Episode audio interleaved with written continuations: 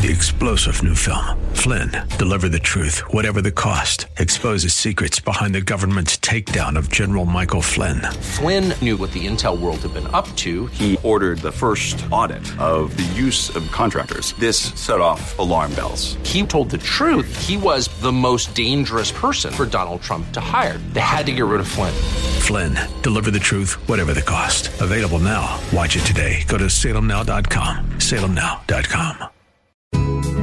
This is Cornerstone Connection, the radio ministry of Pastor Gary Hamrick of Cornerstone Chapel in Leesburg, Virginia.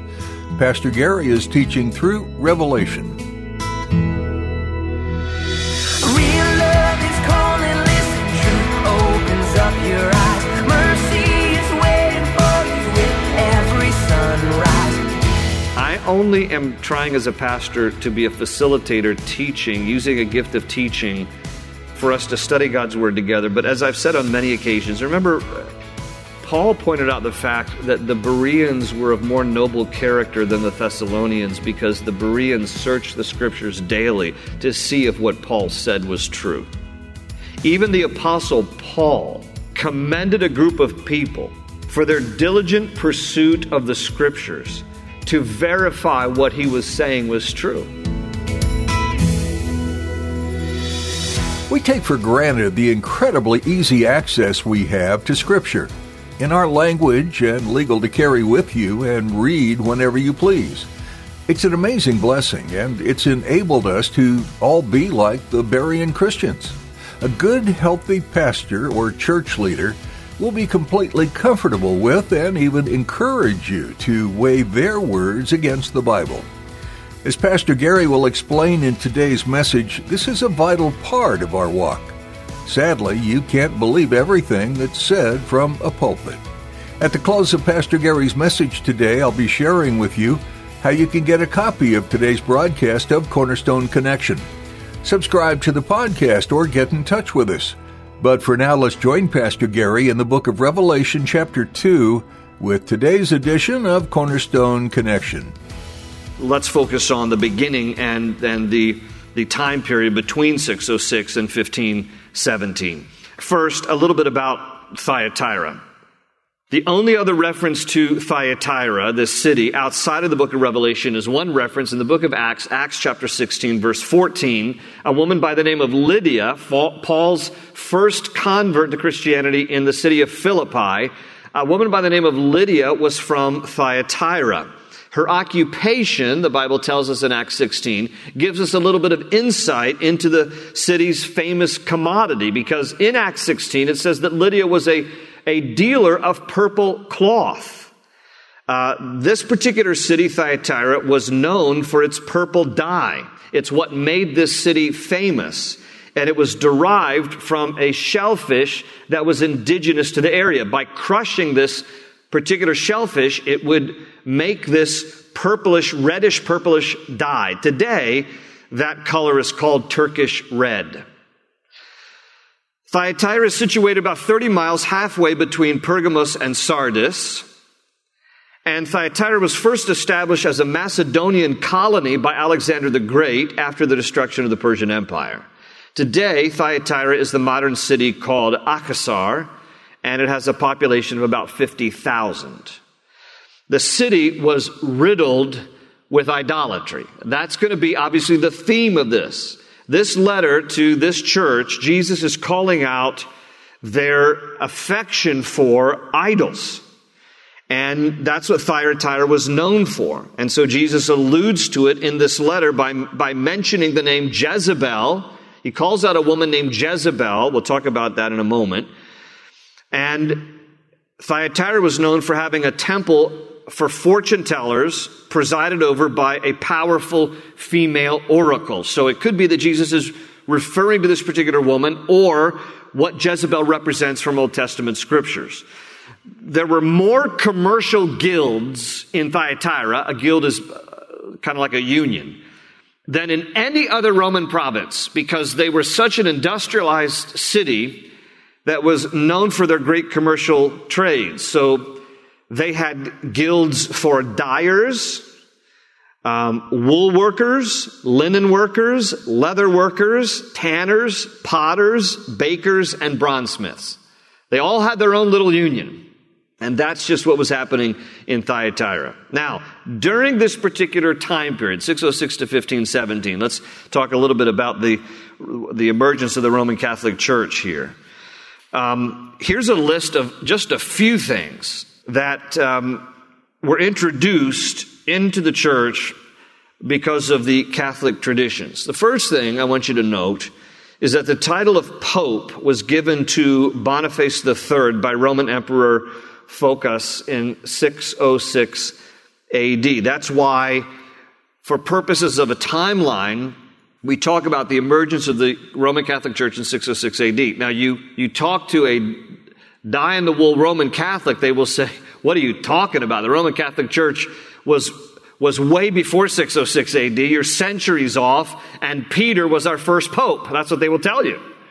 But what we're talking about here is this that in the first several centuries, since Constantine and Theodosius made Christianity a state religion, there were different bishops who oversaw different churches in the regions of the Roman Empire. But something happened in 606 AD that made the Roman Catholic Church much like the modern Roman Catholic Church today. And that is that when Boniface III became bishop, Emperor Phocas wrote a letter to him making an imperial edict as the emperor of the Roman Empire at the time. And Phocas said to Boniface III, I now deem you as the bishop, the universal bishop over all churches of the Roman Empire. And thus he gave him the title Pope. And so that's why when we talk about the emergence of the Roman Catholic Church, we're going to date it when we're 606 AD, although the Roman Catholics will say, no, it's first century because Peter was, was our first pope. But this is what happens here. In 606 AD, uh, Sabinian, who was the last bishop of Rome, dies. He's replaced by Boniface III, and then Phocas makes this imperial decree of the Roman government proclaiming Boniface III as the head of all churches. So he is given this universal title and Emperor Phocas then transfers the title from Constantinople to, back to Rome. And Boniface III then takes his position as Bishop of Rome, Universal Bishop or Pope over the church. And Catholicism is formally born in its final evolved form. But the East, okay, so now you have a separation of the Roman Empire. You have those who disagree in the East with Constantinople as the capital, and those who embrace this in the West with Rome as the capital, and there becomes a bit of a power struggle in, in the centuries to follow. Um, the East, Constantinople, never accepts Rome's claims and finally split fellowship with Rome in 1054 AD, forming the Eastern Orthodox Church versus the Roman Catholic Church in the West. But you have all these other doctrines. You have the doctrine of kissing the Pope's foot, which was proclaimed in 709 AD as a ritual. And by the way, if you go today to St. Peter's Basilica in Rome, there's a bronze, bronze statue of St. Peter. He's seated, and people who make pilgrimage there continue to touch or kiss his feet, so much so that over the centuries, the toes on the right foot of the Apostle Peter are gone. They've been rubbed off. They've been rubbed off by everybody making pilgrimage and touching it. Bronze toes are gone now off of Peter's feet because of people touching and kissing his feet because they're recognizing him in their tradition as the first pope. Also, the use of holy water was implemented in 850 AD. Mechanical praying with beads or the rosary, invented by Peter the Hermit in 1090 AD. Transubstantiation, established in 1215 AD. What is transubstantiation? If you don't have a Roman Catholic background, you may not be aware that when Catholics take Mass, they take the elements, the wafer and, and the, the cup. They believe that there is a miraculous event that happens whereby when one ingests the wafer and the cup, the wine, that it miraculously becomes the actual flesh and blood of Jesus. Now, I, have had people, as I have explained this, I've had some Roman Catholics email me, so don't email me, please. I, I get enough emails. Um, unless you have a happy email. Uh, but, uh, but I've had Roman Catholics email me and saying that is not what we believe. And I've had to actually cut and paste out of the, out of the catechism of the Roman Catholic Church their own doctrine in print. This is what Roman Catholics believe. That when you take the wafer and the cup of wine, that you that that there is the belief that I don't believe this, I don't believe scripture teaches this, but there's this belief that you are actually ingesting that it becomes miraculously the flesh and the blood of Jesus. And it is it is because in John chapter 6 Jesus when he's teaching his disciples he, he talks to them about eating of his flesh and and, and drinking of his blood, and, and some f- leave him because they think this is a difficult teaching. And, and Jesus clarifies in the end, and he, and he speaks about how these things I've spoken to you are spirit. In other words, he's saying that we have to, we have to be consumed with him. But it isn't the literal idea that we're consuming him by like partaking of his body and partaking of his blood, but we, in a, in a faith, in a spiritual sense, if you really are a follower of Christ, we must be consumed with him. That he can't just be relegated to the fringe of our lives. We have to be consumed with him. That's what he means there in John chapter 6. But the Roman Catholic Church took it to be very literal and then therefore teaches transubstantiation. That there's this this, this molecular thing that happens in the process of receiving the communion elements whereby you are actually ingesting the flesh and the blood of Jesus. I don't believe it, but that's what transubstantiation teaches. And then the Bible was forbidden to laymen. Only the priest could read the Bible. That was 1229 AD. In fact, those of you who grew up Catholic, you know, if you're old enough to know, that the Mass was completely taught in Latin up until the 1960s. I mean, you could, if you would go to Mass before whatever the year was in the, in the mid 60s, you would sit there and hear the entire thing in Latin and not even, even understand a whole thing, anything about it. So not only were Catholics discouraged from reading their Bibles because you, you're not able, so they would say, to interpret it the way that a, a priest could, okay, which isn't, which isn't true. You've been given the same spirit. You can read your Bibles, understand your Bibles, and pray for understanding the same way that I can as a pastor, any priest can. But, you know, the Bible was forbidden to laymen. Only the priest could, could read the Bible. So I, you know, I can't tell you how many people with Roman Catholic backgrounds would come to Cornerstone and say to me, that's so refreshing to bring my Bibles. I've never understood my Bible. And that's because you're not encouraged to read your Bibles. You're encouraged to listen to a priest tell you what your Bible says. Um, but you know, there's only one mediator between God and man, and, and it's Christ Jesus. And I only am trying as a pastor to be a facilitator teaching, using a gift of teaching for us to study God's Word together. But as I've said on many occasions, remember, Paul pointed out the fact that the Bereans were of more noble character than the Thessalonians because the Bereans searched the Scriptures daily to see if what Paul said was true. Even the Apostle Paul commended a group of people for their diligent pursuit of the scriptures to verify what he was saying was true. I encourage you to do the same thing. Don't take what I say at face value. Read your Bibles for yourselves. Study your Bibles. There's great resources out there now, lexicons and, and Greek and Hebrew that'll translate for you, and, and you can read your Bibles and become educated in what the scriptures say. This is important for all of us to grow in our faith, to know God's Word. Now, in the church of Thyatira here, Jesus identifies himself as the Son of God. But he identifies himself as the Son of God with eyes of flame and feet like brass. Uh, this is the only time in the book of Revelation that the title Son of God is used. And uh, Jesus uses it uh, in conjunction with his eyes like a flame of fire and his feet like fine brass, because he is introducing himself in this letter as the righteous judge. When his eyes are on fire, he's upset about something, okay? That's the idea. Feet of bronze. Bronze is a metal in Scripture that is always um, meaning judgment. He's coming here as the righteous judge. He wants to judge this church because of their idolatry. And, and so he, he comes here uh, with anger towards Thyatira's sin. But he commends them. He commends them about five things in the text here. He commends them for their works, their love, their service, their faith, and their patience. And he adds there in verse 19, the last are more than the first. In other words, their good works are increasing. And he likes that about them. He, and he commends them for these different things. It, it is remarkable, by the way, that none of the preceding three churches were commended for their love. But Thyatira is in addition to their works and their service and their faith and their patience. The word service in verse 19 is the Greek word diakonia. We get our English word deacon.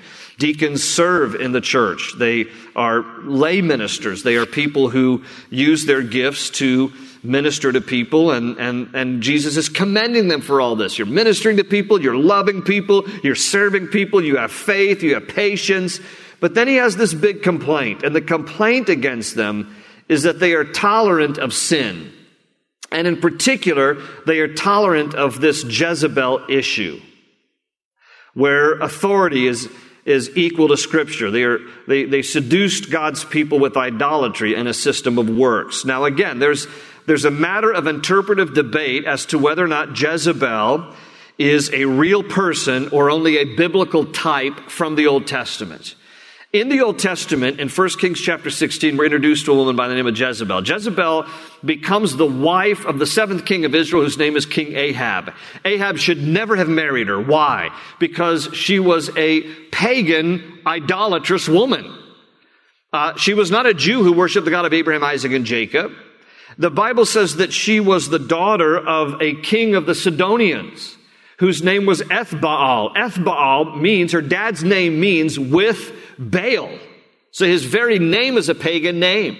She is the daughter of a pagan king, and Josephus, the first century Roman historian, says that Ethbaal was a priest of the occult. And so this is the kind of home that Jezebel grew up in.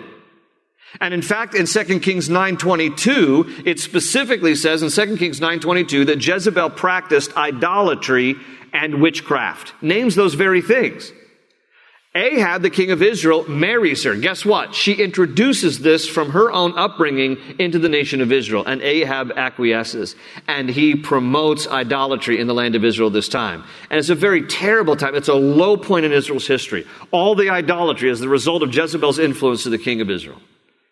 Now, when Jesus calls out this church about the Jezebel problem, he either means that there is a literal woman and some some commentaries believe that there was a, a literal woman in the church whose name was probably Sambathi, and that she's like a Jezebel because she has the same spirit.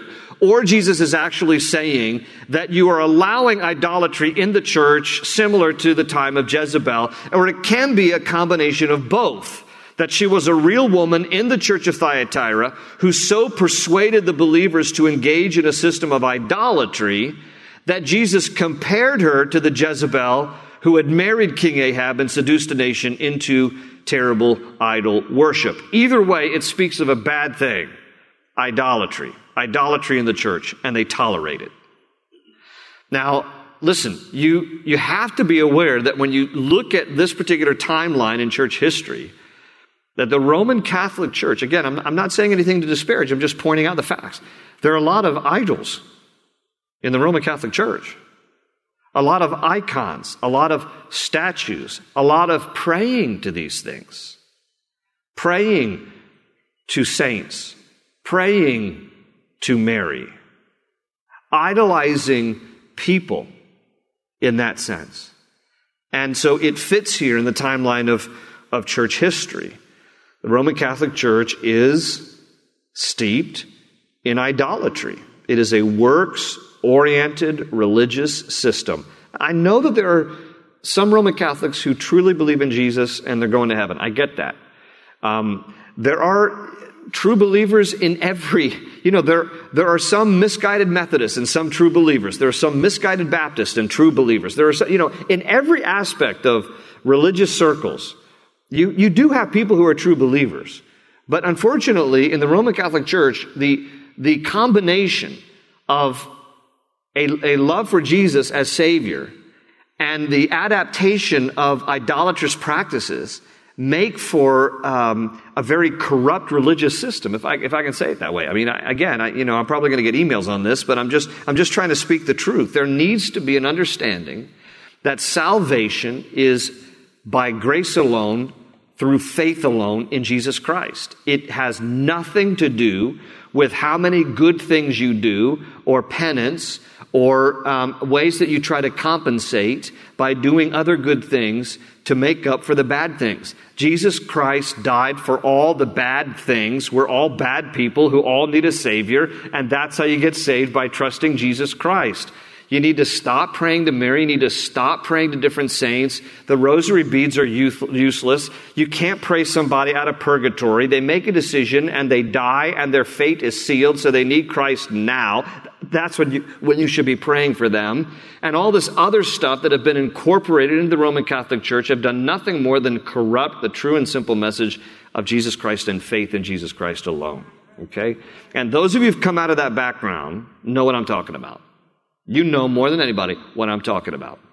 And, and so Jesus says here in this letter, in verse 21 and 22, he says, I gave her space to repent of her fornication, and she repented not. I will cast her into a sick bed, into great tribulation, unless they repent. Now, I don't believe he's suggesting that all Catholics are going to end up going through the Great Tribulation. Rather, it means that anyone within the church who is found to be in spiritual fornication of works and idols, because that's what it really is, rather than a personal relationship of grace with the Lord Jesus Christ, will suffer tribulation.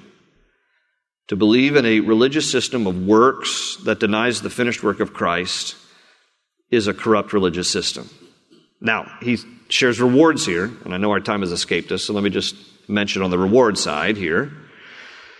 Verses 24 and on, Jesus speaks to the rest who do not have this doctrine. So again, there's a remnant. There's always a remnant who have not known the depths of Satan, who hold fast to what you have until I come. Throughout time, God has always had his remnant everywhere, those who hold fast to him when others may not.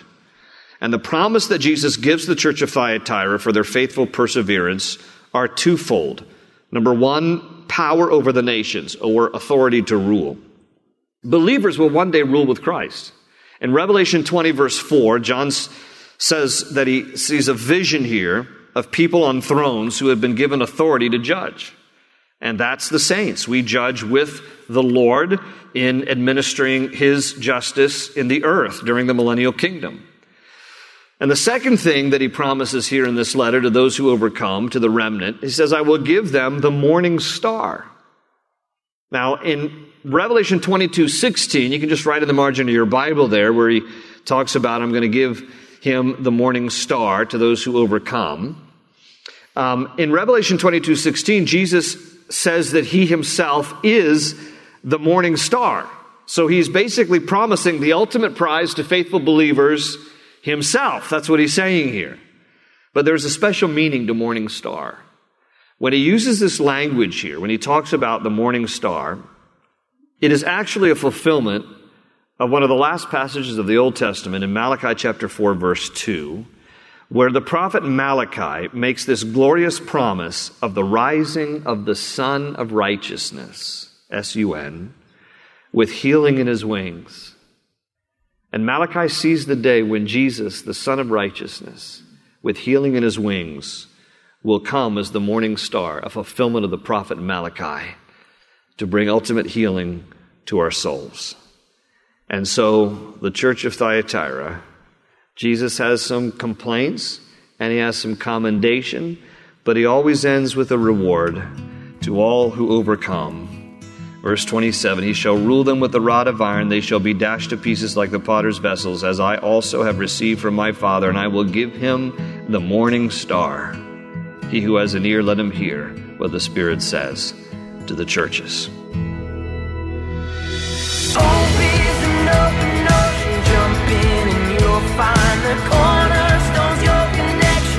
towards your new life. That's all we have for today's edition of Cornerstone Connection. If you'd like to listen to this edition in Revelation again, or if you'd like to explore other messages from Pastor Gary through his Bible teachings, just visit our website, cornerstoneconnection.cc. Or you can download our mobile app to stay connected to the truth of God's Word everywhere you go. It's a great way to have a quiet time anytime. You'll find a link on our website, along with more information about the church behind this ministry Cornerstone Chapel in Leesburg, Virginia. If you're in the area, we'd love to meet you. Come visit us. You'll find service times and more information about Cornerstone Chapel at cornerstoneconnection.cc. Is there anything happening in your life right now that we could be praying for? We'd be honored to do that for you. Or is there anything God's doing that deserves some rejoicing? Please let us know. We love that we can interact with our listeners, so send us a quick email and we'll get back to you soon. Prayer at cornerstonechapel.net. That's prayer at cornerstonechapel.net. With that, our time with you has come to an end for today. Put a marker where we left off in this final book of the Bible and make plans to join Pastor Gary next time for more. Right here on Cornerstone Connection.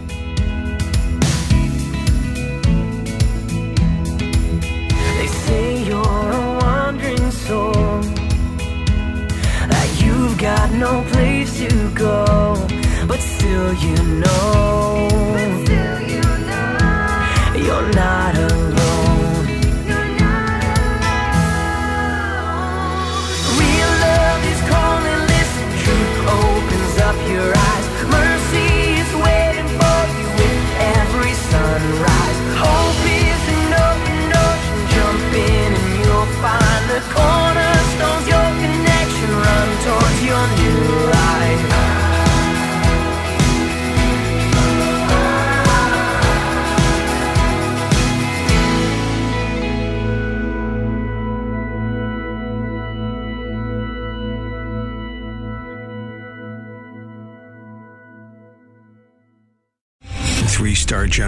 Michael J. Flynn, head of the Pentagon Intelligence Agency, knew all the government's dirty secrets. He was one of the most respected generals in the military. Flynn knew what the intel world had been up to. He understood its funding. He ordered the first audit of the use of contractors. This set off alarm bells.